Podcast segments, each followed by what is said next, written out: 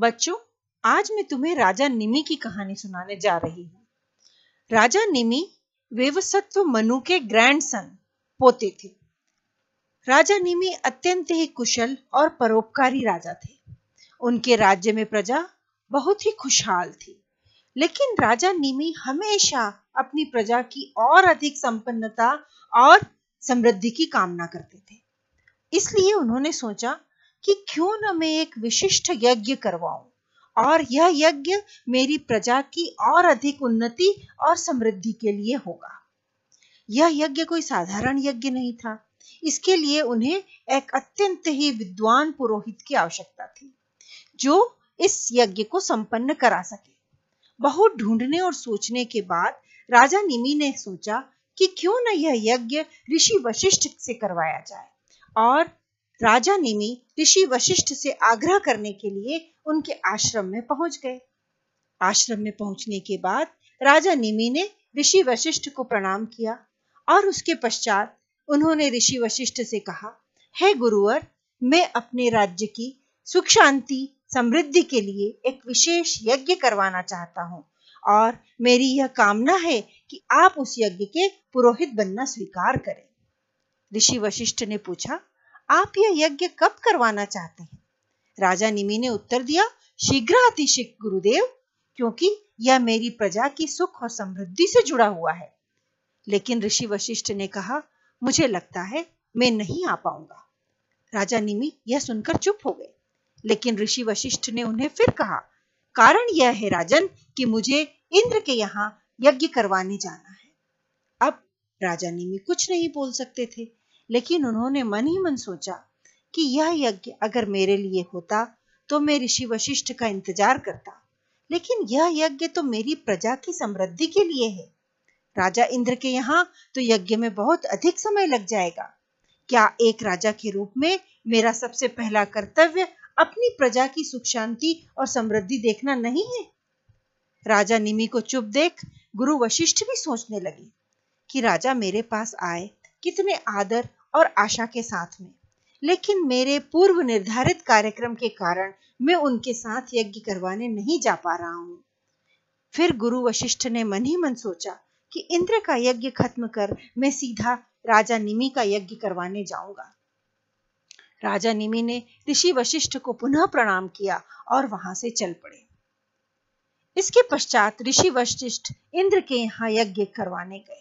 वहां उन्होंने यज्ञ को पूर्ण विधि विधान के साथ में संपन्न करवाया, और जब यज्ञ पूर्ण हुआ तो तब तक काफी समय व्यतीत हो चुका था, लेकिन यज्ञ पूर्ण करने की संतुष्टि ऋषि वशिष्ठ के मन में थी।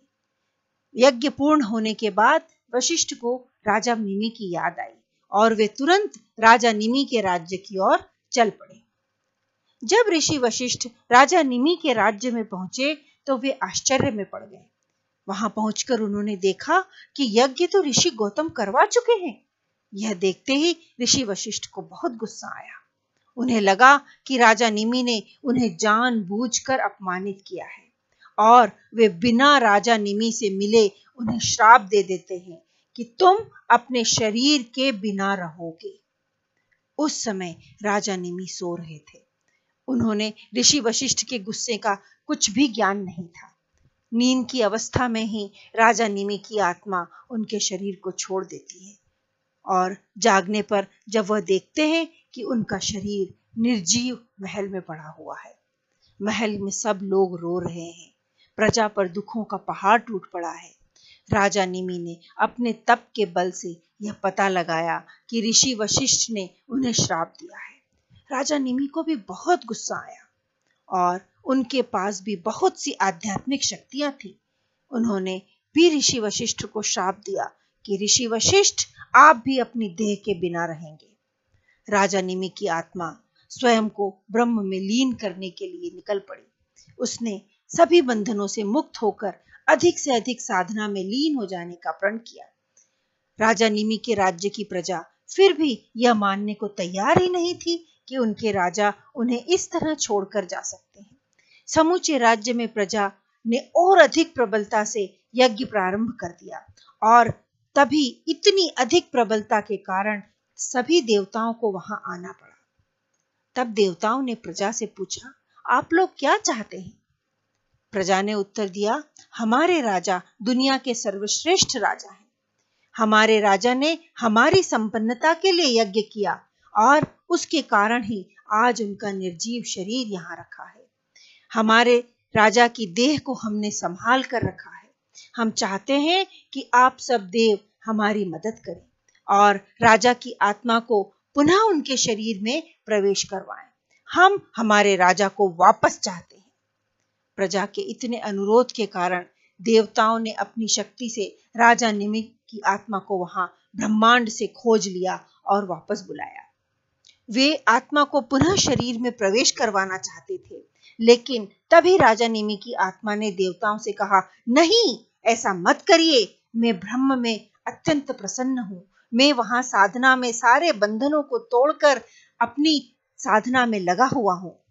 तब देवों ने उनसे कहा कि आपकी प्रजा आपको वापस चाहती है। राजा निमि ने मुड़कर अपनी प्रजा की ओर देखा और उन्हें सारी पुरानी बातें याद आने लगी कि उनकी प्रजा उन्हें सचमुच कितना प्यार, आदर और सम्मान देती है और वे भी तो अपनी प्रजा को बहुत अधिक चाहते हैं। तब निमि ने देवों की तरफ देखकर कहा, तो यदि आप लोग मेरा साथ, मेरे लोगों के साथ चाहते हैं तो मैं तभी रहूंगा जब मैं उनका हिस्सा बन उनके साथ रहूं। मेरा आत्मिक रूप हमेशा मेरे लोगों के साथ रहेगा। देवों के आशीर्वाद से राजा निमि प्रजा की पलकों पर रहने लगे और शायद इसीलिए पलकों के बंद और खुलने को संस्कृत में निमिषा कहा जाता है। ईसा से करीब 350 वर्ष पहले की बात है। मगध पर नंदवंश का राज्य था। वैसे मगध अत्यंत समृद्ध और सैनिक क्षमताओं से भरपूर राज्य था। नंदवंश के अंतिम शासक सम्राट धनानंद उस वक्त पाटलिपुत्र पर राज्य कर रहे थे। राज्य के पूर्ववर्ती राजाओं के समान न तो वे दानी थे और न ही प्रजा हितेशी। एक तरह से कहा जा सकता है कि सम्राट धनानंद के समय में प्रजा में बेहद असंतोष था और राजकाज में केवल धनानंद ही नहीं, उनके 8 भाइयों की ही चलती थी और वे प्रजा के हित में कभी भी नहीं सोचते थे। और इस समय में अलेक्सेंडर अपने विश्व विजय अभियान में लगा हुआ था और उसे जारी रखते हुए वह पर्शिया, आज के ईरान तक पहुंच गया था। बात उस समय की है और इस समय में विष्णुगुप्त, जो कि एक ब्राह्मण थे, तक्षशिला में शिक्षक थे। विष्णुगुप्त अपने परिवार की परंपरा का निभाव करते हुए अर्थशास्त्र, राजनीति शास्त्र और वेदों में पारंगत थे। वे तक्षशिला से चलकर सीधे मगध में राजा धनानंद के दरबार में पहुंचते हैं, किंतु धनानंद अपने स्वभाव अनुसार रंगरेलियों में व्यस्त था। किंतु फिर भी विष्णुगुप्त उनके महल में पहुंचते हैं और कहते हैं, महाराज, अलेक्जेंडर पर्शिया तक आ गया है। तक्षशिला उससे संधि करने को तैयार है।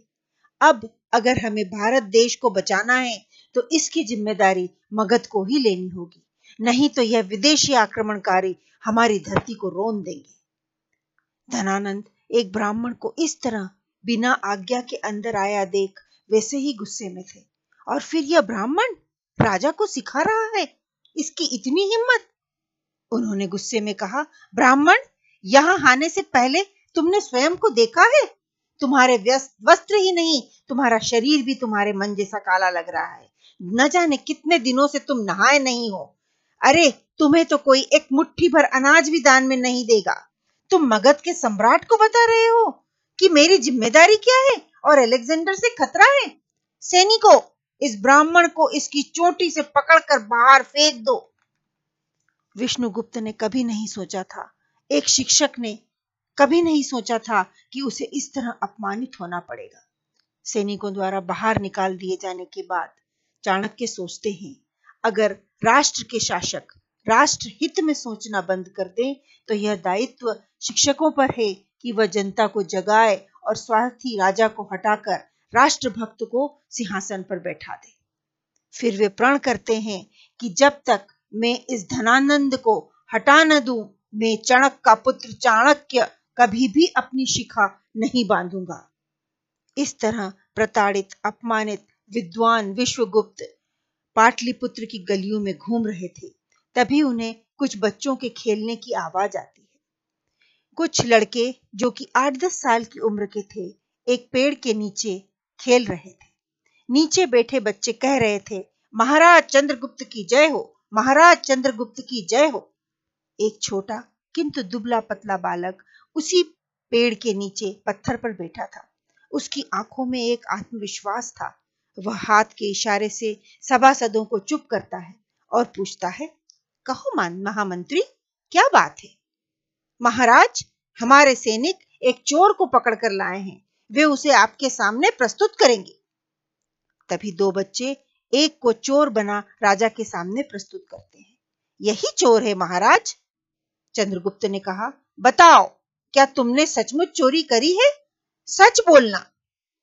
चोर ने कहा, जी महाराज। सैनिकों, इसे 1 माह के कारावास की सजा दे दी जाए। तभी महामंत्री ने कहा, महाराज, यह पाटलिपुत्र का रहने वाला नहीं है, यह लिच्छवी है, इसकी सजा ज्यादा होनी चाहिए। चंद्रगुप्त ने बहुत ही रोबीली आवाज में जवाब दिया, महामंत्री, चंद्रगुप्त के दरबार में हर कोई भारतवासी है, कभी भी किसी को भी लिच्छवी मगधी होने का नाम मत देना, यहाँ न्याय सभी के लिए एक है। विष्णुगुप्त बच्चों के इस खेल को देखकर अचंभित थे। वे उस बालक से पूछते हैं, चंद्रगुप्त, तुम्हारा गुरु कौन है? मेरा कोई गुरु नहीं है आचार्य, मैं गरीब हूँ, मेरे पिता भी नहीं हैं, मैं माँ के साथ अपने मामा के घर में रहता हूँ। उस वक्त विष्णुगुप्त ने कहा, आज से मैं विष्णुगुप्त चाणक्य तुम्हारा गुरु हूँ, मैं तुम्हें अपने साथ तक्षशिला ले जाऊंगा और तुम्हें आगे चलकर मगध के लिए बहुत सारे कार्य करने हैं। चंद्रगुप्त आदर सहित गुरु के चरणों में प्रणाम करता है। चंद्रगुप्त गुरु के चरणों में नमन करता है। वह जानता है आज से उसका जीवन बदल गया है, नए मार्ग पर चलने के लिए उसके नन्हे कदम बढ़ चुके हैं। आचार्य विष्णुगुप्त के लिए सबसे पहला कार्य था चंद्रगुप्त का उपनयन संस्कार। वे उसे गंगा किनारे ले जाते हैं और वहां उसका उपनयन संस्कार करते हैं और कहते हैं, चंद्रगुप्त, आज से तुम मेरे शिष्य हुए। अपने इस बदले हुए रूप में चंद्रगुप्त अत्यंत प्रसन्न है। वह तुरंत अपनी माँ के पास जा उन्हें अपना जनेऊ, धोती और दंड दिखाना चाहता है और पाटलिपुत्र की गलियों में आचार्य और उनका नया शिष्य वापस लौटने लगते हैं। लेकिन लौटते समय आचार्य यह क्या कर रहे हैं? चंद्रगुप्त आश्चर्य से देखता है और पूछता है, आचार्य, आप यह मार्ग क्यों खोद रहे हैं? चंद्रगुप्त, इसी मार्ग पर मुझे यह कांटा लगा था, अब यहाँ खोद कर उसमें मैं मट्ठा डालकर इसे जड़ से नष्ट कर रहा हूँ। मैं यहाँ मट्ठा इसलिए डाल रहा हूँ कि कुछ ही देर में यहाँ सैकड़ों चींटियां आएंगी और इन कांटों की झाड़ियों को वे जड़ समेत नष्ट कर देंगी। आपको बहुत तकलीफ हुई होगी ना आचार्य? तकलीफ? जो वस्तु किसी निर्दोष को तकलीफ दे उसका जड़ से नष्ट होना ही सही है चंद्रगुप्त। यह चंद्रगुप्त की पहली शिक्षा थी। चंद्रगुप्त के घर उसकी माँ सौदामिनी मौर्य उसकी प्रतीक्षा कर रही थी। उसके भाई ने आज उससे गुस्सा किया था क्योंकि चंद्रगुप्त उस अपने मामा के साथ में गायों को चराने जाता ही नहीं था। क्या करता है यह लड़का दिन भर? गली के लड़कों का महाराजा चंद्रगुप्त बना फिरता है। आज तुम सौदामिनी अपने बेटे से कह देना यह खेल बंद करे और मामा का कहना माना करे। माँ माँ देखो, मैं आ गया, मुझे एक बार देखो तो सही। सौदामिनी की आंखें फटी हैं। तुम्हारा उपनयन संस्कार किसने किया चंद्रगुप्त? माँ, मेरे आचार्य हैं, वे तक्षशिला से हैं, वे मुझे वहीं ले जाकर शिक्षा देंगे। क्या तुम तक्षशिला जाओगे? मैं तुम्हें वहां नहीं जाने दूंगी। वह है कौन? मैं कैसे विश्वास करूं? चंद्रगुप्त के मामा तो बिल्कुल ही तैयार नहीं थे कि वह तक्षशिला जाए। उसे इतने दिन मैंने पाला है, खिलाया है, पिलाया है, अब जब वह मेरी मदद करने लायक हुआ तो यह जाना चाहता है। इतना अभिमान तुम्हें किस बात का है चंद्रगुप्त? क्या कोई गाय चराना बुरा काम है? और यह व्यक्ति ऐसे ही तुम्हें मुफ्त में ले जा रहा है, हो सकता है वह तुम्हें वहां जाकर दास बना ले। ना, मैं तुम्हें ऐसे नहीं देने वाला हूं।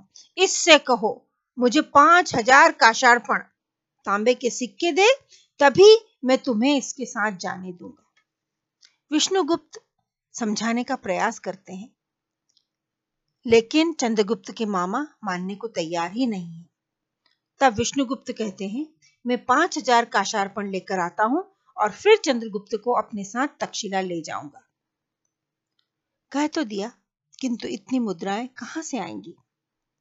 किंतु अगले दिन जब चंद्रगुप्त आचार्य के पास जाता है तो आचार्य चंद्रगुप्त उससे कहते हैं, चंद्रगुप्त, यह पुस्तक मेरे परिवार की धरोहर है। हमारे परंपरा में अर्थशास्त्र के सूत्रों के संकलन की एक परंपरा है। मेरे पिता से यह मुझे मिली थी। जाओ, पाटलिपुत्र में किसी भी गुरुकुल में जहां अर्थशास्त्र की शिक्षा दी जाती हो, वहां जाकर इसे बेच दो और तुम्हें इसका मूल्य मिल जाएगा। नन्हे चंद्रगुप्त का प्रश्न था, आप मेरे लिए अपने परिवार की परंपरा को तोड़ देंगे आचार्य? नहीं, मैं परंपरा को नहीं तोड़ रहा हूं, मैं उसका विस्तार कर रहा हूं।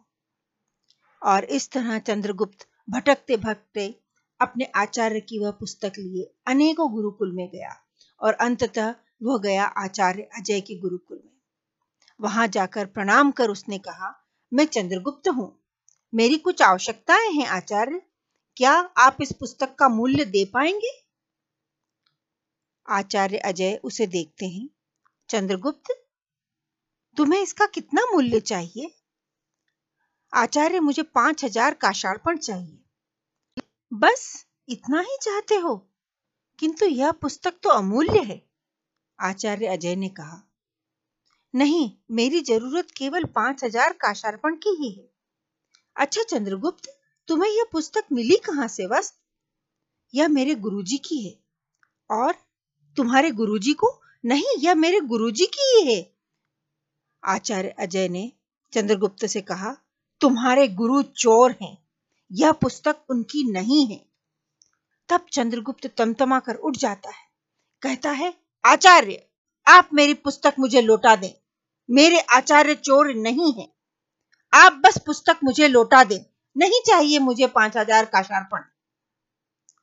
अगर तुम्हारे गुरु चोर नहीं है तो बताओ चंद्रगुप्त, वो कहां छुपे हुए हैं? वे छुपे नहीं हैं। और इस तरह चंद्रगुप्त अपने आचार्य के ठहरने का स्थान आचार्य अजय को बता देता है। चंद्रगुप्त पुस्तक हाथ में लेकर वापस चल पड़ता है। कैसे मिलेंगी 5000 काशार्पण, और मैं कैसे जा पाऊंगा तक्षशिला?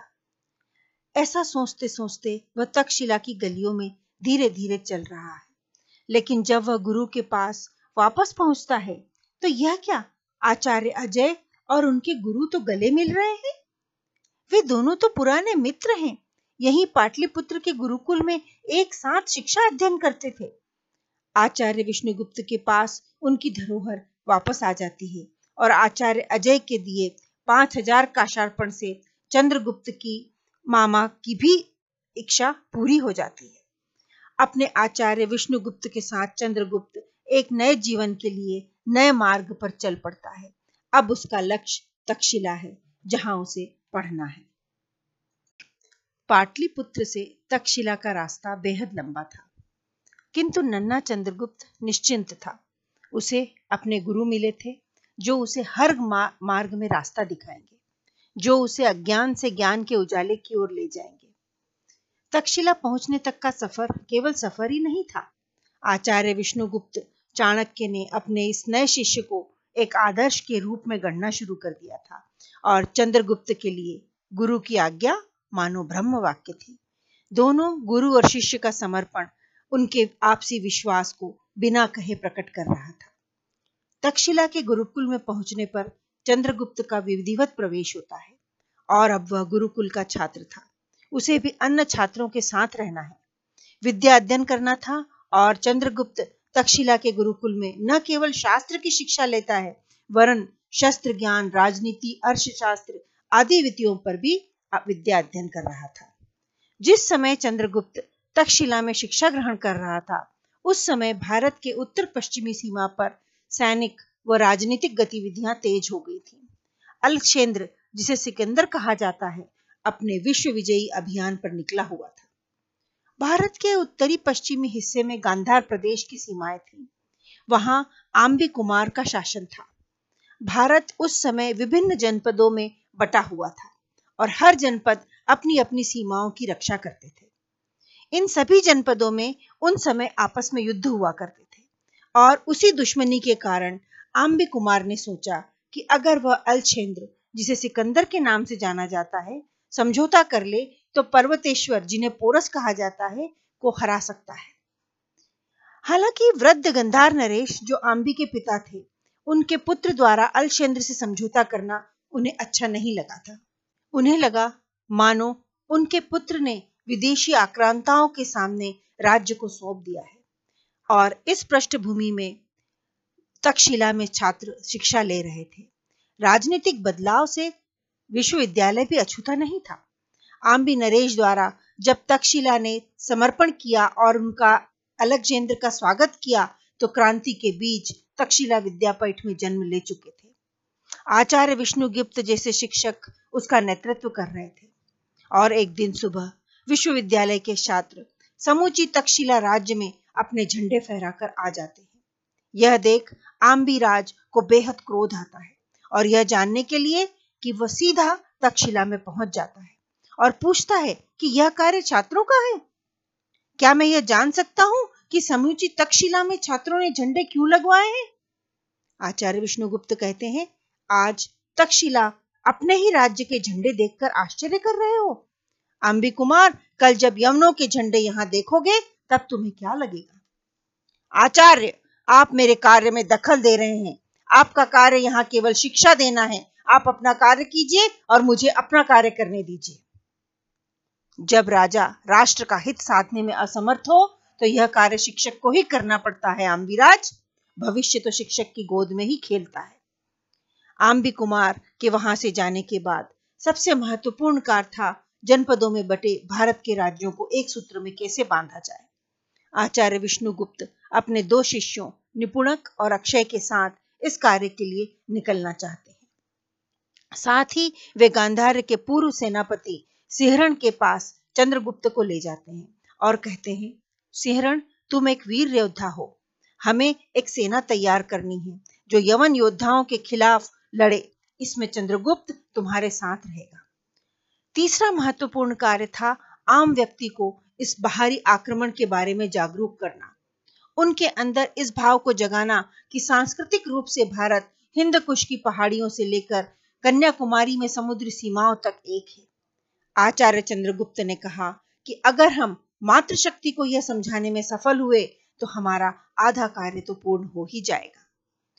विश्वविद्यालय के विद्यार्थी जब बाहर घरों में निकले भिक्षा मांगने के लिए तो उन्होंने कहा, माँ, क्या आज हमें अलग से भोजन मिल सकता है? मुझे उन सैनिकों के लिए भी भोजन का सोचना है जो अब यवनों के विरुद्ध लड़ेंगे। किसी के घर में भिक्षा मांगते समय उन्होंने अन्न मांगा, किसी के घर में उन्होंने दान मांगा और किसी के घर में माँ से कहा कि माँ, क्या तू अपने बेटे को मातृभूमि के लिए युद्ध में भेजने को तैयार है?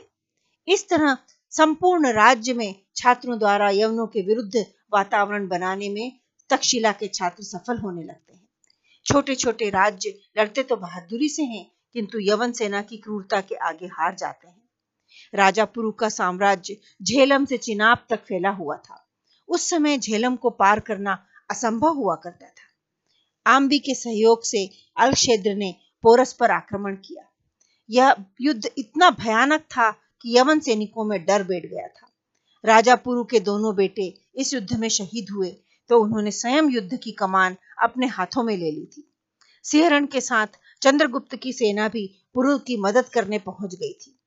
आचार्य विष्णुगुप्त चाहते थे कि मगध के धनानंद अपनी विशाल सेना से देश की सीमाओं की रक्षा करे, किंतु धनानंद जैसा शासक इसके लिए तैयार नहीं होता है। वो अपनी संकीर्ण सीमाओं से ऊपर उठता ही नहीं है और उसे अपनी अय्याशी से फुर्सत भी नहीं थी। पश्चिमी इतिहासकारों के वर्णन को माने तो राजा पुरु, जिन्हें वे पोरस कहते हैं, वीरता से लड़े किंतु हार जाते हैं और उनकी इस वीरता से प्रभावित हो अलेक्सेंडर के सिपाही आगे युद्ध करना नहीं चाहते और अलेक्सेंडर उनका राज्य उन्हें वापस कर देता है। किंतु चीनी इतिहासकारों के हिसाब से अलेक्सेंडर पुरु से हार गया था और उसकी सेना इतनी डर गई थी कि उनका मनोबल टूट गया था, इसलिए वे वापस अपने देश यवन की ओर लौट जाते हैं। बाद में चंद्रगुप्त पुरु के साथ मिलकर धनानंद पर आक्रमण कर उसे हरा देता है और इस तरह चाणक्य चंद्रगुप्त को केवल 20 वर्ष की उम्र में पाटलिपुत्र में राज्याभिषेक करते हैं। एक बार की बात है, विश्वामित्र और वशिष्ठ के बीच में बात चल रही थी। महर्षि विश्वामित्र का कहना था, मनुष्य चाहे कितना भी सच बोलने का प्रण ले, पर कई बार परिस्थितियां ऐसी होती हैं कि वह झूठ बोल ही देता है। इस पर वशिष्ठ ने कहा, हाँ सच है, परंतु केवल राजा हरिश्चंद्र ही ऐसे हैं जो केवल और केवल सत्य बोलते हैं और साथ ही साथ अपना वचन भी निभाते हैं। लेकिन विश्वामित्र यह मानने को तैयार नहीं थे। उन्होंने कहा, वशिष्ठ जी, मैं राजा हरिश्चंद्र की परीक्षा लूंगा, तभी आपकी बात को मानूंगा। इस पर वशिष्ठ ने कहा, और अगर हरिश्चंद्र ने झूठ बोला तो मैं अपनी हार स्वीकार कर लूंगा। वैसे राजा हरिश्चंद्र सूर्य वंश के प्रतापी राजा थे। उनके राज्य अयोध्या में सब तरफ खुशहाली थी और प्रजा संतुष्ट थी। महर्षि विश्वामित्र को अपने महल में आया देख हरिश्चंद्र स्वागत के लिए उठे और खड़े हो जाते हैं और आदर सहित बैठने का उचित आसन देकर कहते हैं, महर्षि, मैं आपकी क्या सेवा कर सकता हूँ? विश्वामित्र कहते हैं कि मैं एक यज्ञ कर रहा हूँ, इसके लिए मुझे 1000 स्वर्ण मुद्राएं चाहिए। हरिश्चंद्र मंत्री को 1000 स्वर्ण मुद्राएं लाने के लिए कहते हैं। उन मुद्राओं को लेने के बाद विश्वामित्र उन्हें वापस हरिश्चंद्र को दे देते हैं और कहते हैं, ठीक है राजा, इसे अभी आप अपने पास सुरक्षित रहिए और जब मुझे जरूरत होगी मैं आकर ले लूंगा। इस बात को कई दिन बीत जाते हैं।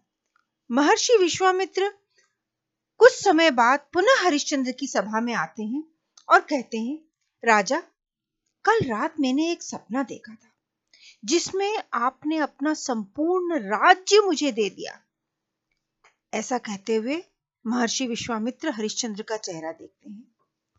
ऐसा सुनने के बाद भी हरिश्चंद्र के चेहरे पर उन्हें कोई विकार, दुराभाव या चिंता के चिन्ह दिखाई नहीं देते हैं। हरिश्चंद्र कहते हैं, अगर मैंने सपने में भी आपको राज्य दे दिया है तो यह राज्य अब आपका है महर्षि। विश्वामित्र हरिश्चंद्र से पत्नी तारामती और पुत्र रोहित के साथ राज्य छोड़कर जाने के लिए कहते हैं और उन्हें कहते हैं कि तुम अपने राज्य वस्त्र भी उतारकर साधारण कपड़े पहन लो। जब हरिश्चंद्र अपनी पत्नी और पुत्र के साथ बाहर जाने लगते हैं, उस वक्त विश्वामित्र कहते हैं, राजा, जाने से पहले मेरी 1000 स्वर्ण मुद्राएं तो मुझे देते जाओ। हरिश्चंद्र का जवाब होता है, वे मुद्राएं राज्य के खजाने में ही है महर्षि, आप वहां से ले लीजिए। विश्वामित्र का जवाब होता है, जब सारा राज्य ही मेरा है तो खजाने में रखी मुद्राएं तो मेरी ही है। उन मुद्राओं को तुम मुझे कैसे दे सकते हो? वे स्वर्ण मुद्राएं तो तुम्हें मुझे देनी है, या फिर तुम एक झूठे व्यक्ति हो, तुमने मुझसे झूठ कहा था। इस पर हरिश्चंद्र ने कहा, महर्षि, मुझे 1 माह का समय दीजिए, मैं मुद्राओं का इंतजाम कर दूंगा। और ऐसा कहकर वे अपने परिवार के साथ अयोध्या से वाराणसी आ जाते हैं।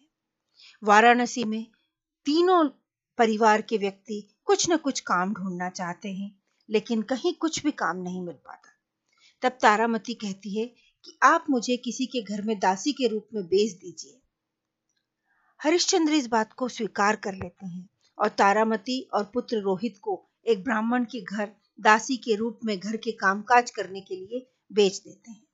लेकिन इस बेचने के बाद भी उन्हें 1000 स्वर्ण मुद्राएं प्राप्त नहीं होती। इसके बाद हरिश्चंद्र स्वयं अपने आप को बेचने के लिए बाजार में खड़ा कर देते हैं।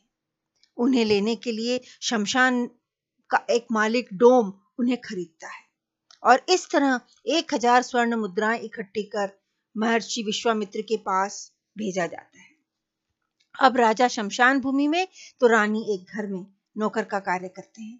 समय बीतता जाता है और एक दिन रोहित जब पूजा के फूल तोड़ने के लिए बाहर बगीचे में जाता है तो वहां उसे सांप काट लेता है। इसके बाद रोहित की मृत्यु हो जाती है। तारामती का तो जीवन ही उजड़ जाता है। अपने बेटे के शरीर को, निर्जीव शरीर को अपनी गोदी में उठा वह शमशान भूमि की ओर जाती है। शमशान भूमि में अपने पति को सामने खड़ा पा उसका रुका हुआ बांध टूट जाता है। लेकिन हरिश्चंद्र अपने ऊपर किन्हीं भी भावों को नहीं आने देते हैं। वे तारामती से कहते हैं, देवी अगर तुम्हें इस बच्चे की अंत्येष्टि करनी है तो तुम्हें शमशान का कर देना होगा। तारामती को समझ में नहीं आता कि वो क्या करे, अपने पति से कैसे कहे कि उसके पास तो कुछ भी नहीं है। वह कहती है, आपको पता है मेरे पास में कुछ भी नहीं है, मैं कहां से कर ला के दूं? आपका पुत्र है, इसका अंतिम संस्कार तो हमें करना ही है। लेकिन हरिश्चंद्र वैसे ही निर्विकार खड़े रहते हैं और कहते हैं, यह सच है कि तुम्हारे पास कुछ नहीं है, लेकिन जो नियम है उसके हिसाब से तुम्हें यहाँ अंत्येष्टि से पहले कर देना होगा। मैं अपने मालिक को धोखा नहीं दे सकता। तब तारामती अपनी पहनी हुई साड़ी से आधा भाग कर देने का प्रयास करती है और जैसे ही तारामती अपनी साड़ी को फाड़ती है उसी समय वहां पर सभी देवता विश्वामित्र और वशिष्ठ प्रकट हो जाते हैं। वे कहते हैं, बस अब तुम्हारी परीक्षा और नहीं लेंगे, तुम वाकई में हमेशा हर परिस्थिति में सत्य बोलने वाले इंसान हो। विश्वामित्र हरिश्चंद्र से कहते हैं, मैं सचमुच में आज हार गया हूँ, लेकिन मुझे आज यह कहते हुए बहुत खुशी है कि आज से तुम्हें लोग सत्यवादी हरिश्चंद्र के रूप में जानेंगे। ऐसा व्यक्ति जिसने हर परिस्थिति में केवल और केवल सत्य ही बोला है। जाओ राजन, जाकर अपना राज्य संभालो, तुम्हारी प्रजा तुम्हारा इंतजार कर रही है। देवताओं की तरफ से हरिश्चंद्र, तारामती और रोहित पर पुष्प वर्षा होती है और वे अयोध्या के लिए चल पड़ते हैं।